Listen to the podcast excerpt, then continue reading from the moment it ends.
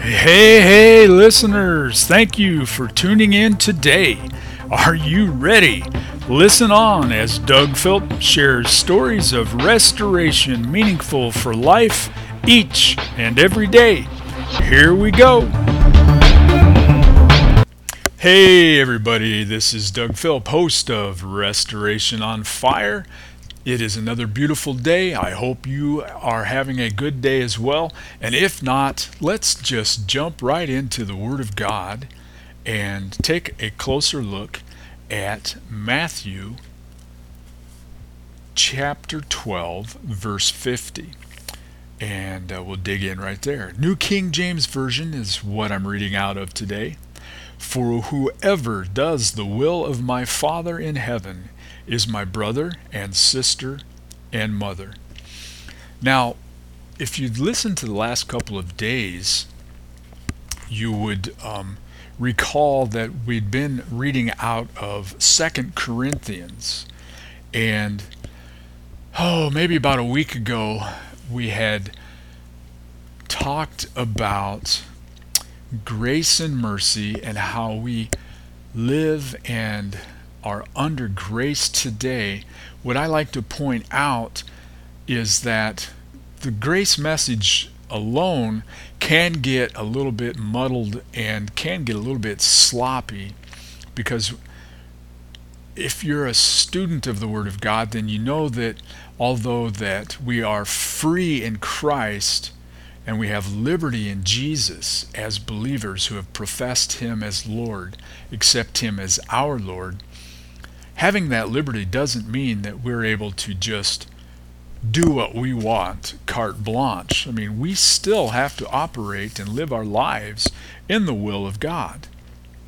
So, the balance for me is recalling out of chapter 5 of 2 Corinthians that Paul writes in verse 9 and 10 Therefore, we make it our aim, whether present or absent, to be well pleasing to Him.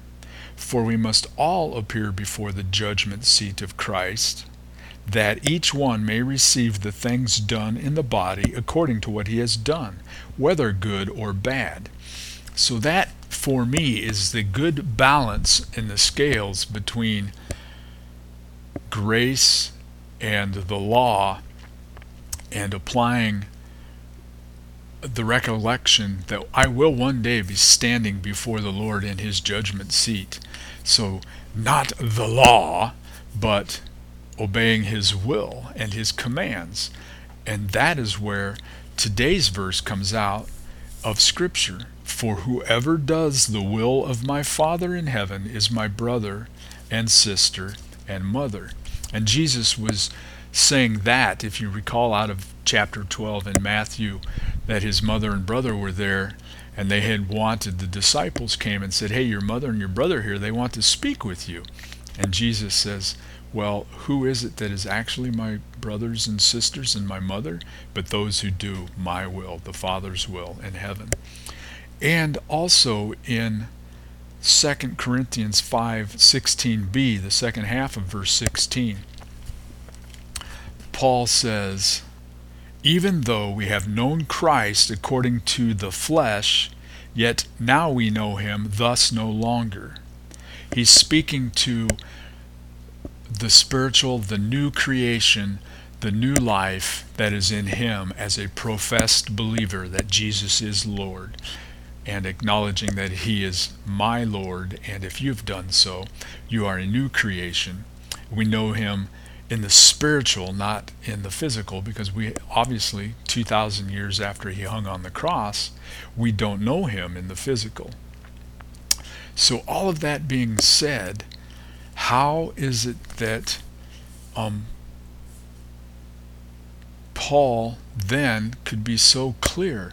Well, because he knew the word well, and he had such a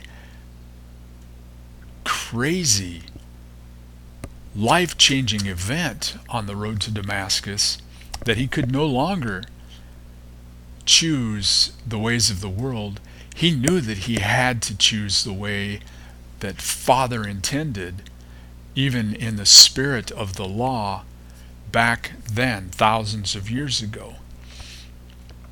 So, one of the things that I like to say is to understand His will is to understand His Word. And the best way that I have discovered, and I'm bringing it right back to the SOAP method, what Restoration on Fire, the podcast, and my ministry is all about, is helping you and anyone that I can speak to learn the will of God by knowing the Father's Word. And in devotional time, the best way for me that I've discovered, some almost 20 years after professing Jesus as Lord, just in the last six months of my life, has been using the SOAP method.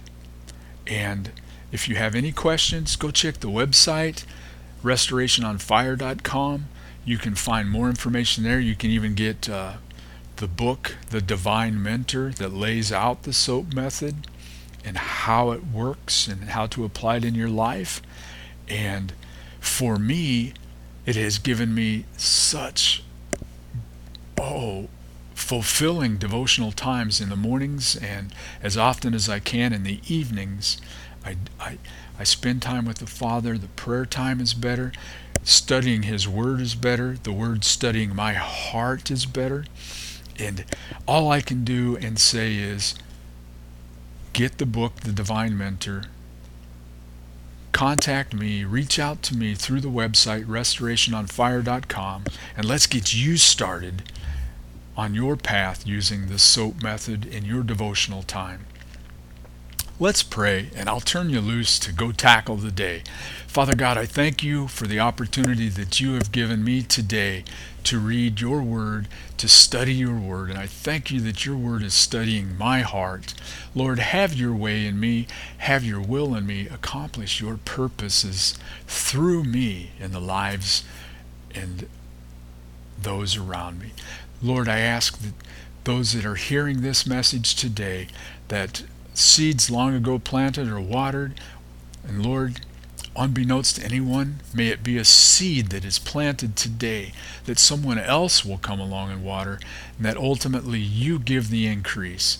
And I thank you for this, Lord, that your purposes and your will will be done with me or without me. And I want to be on the side of being with you, accomplishing your will.